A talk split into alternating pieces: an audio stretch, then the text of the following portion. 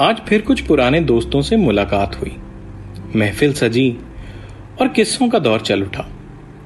जब मेरी बारी आई तो एक किस्सा मेरे लबों पे आते आते रह गया। मैं खामोश था, लेकिन होठों पे एक मुस्कुराहट थी। यह मुस्कुराहट शायद उस पहली मुलाकात की थी, जो दिल ने संभाल रखी थी। वो कॉलेज के सेकेंड ईयर का पहला दिन था। कैंटीन में मस्ती करते हम दोस्त, और वहीं कैंटीन के वीरान से कोने में खड़ी एक डरी सहमी सी लड़की। सफ़ेद सूट, दुपट्टे से ढका सर, और सूरज की किरणों को चेहरे पे गिरने से बचाते हुए वो हाथ। हाथ हटे, नज़रें मिली तो जैसे आँखों में एक चमक सी आ गई, और उसकी होंठों की मुस्कुराहट दिल में समा गई।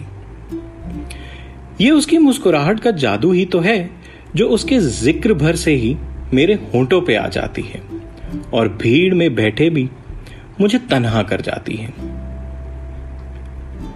वो कहते हैं, दोस्त कमीने ना हो तो दोस्त कैसे?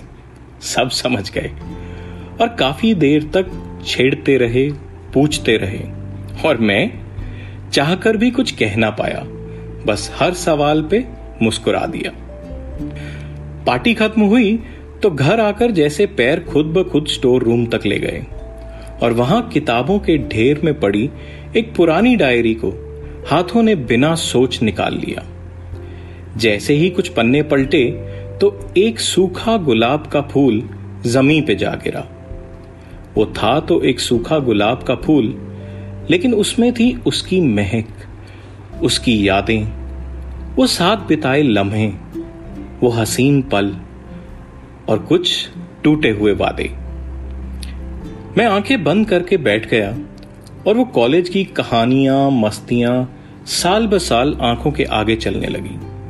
फ़र्स्ट ईयर की घबराहट सेकेंड ईयर की मोहब्बत और थर्ड ईयर में ज़िंदगी से तैयार होने की जंग। जी जी, उनमें एक किस्सा ये भी है। महज एक मुस्कुराहट ने वो कॉलेज की तमाम यादें जो तीन साल लगाकर दिल ने संजोई थी, इन्हें लाकर सामने खड़ा कर दिया। अगले एपिसोड से मैं आपको ले चलूँगा एक यादों के सफ़र पे अपने कॉलेज की भूली बिसरी दुनिया में, जहाँ वो मुस्कुराहट आज भी कैद है और उसे याद करके आज भी दिल सुकून पाता है। वो कॉलेज के दिन और वो कॉलेज की यादें।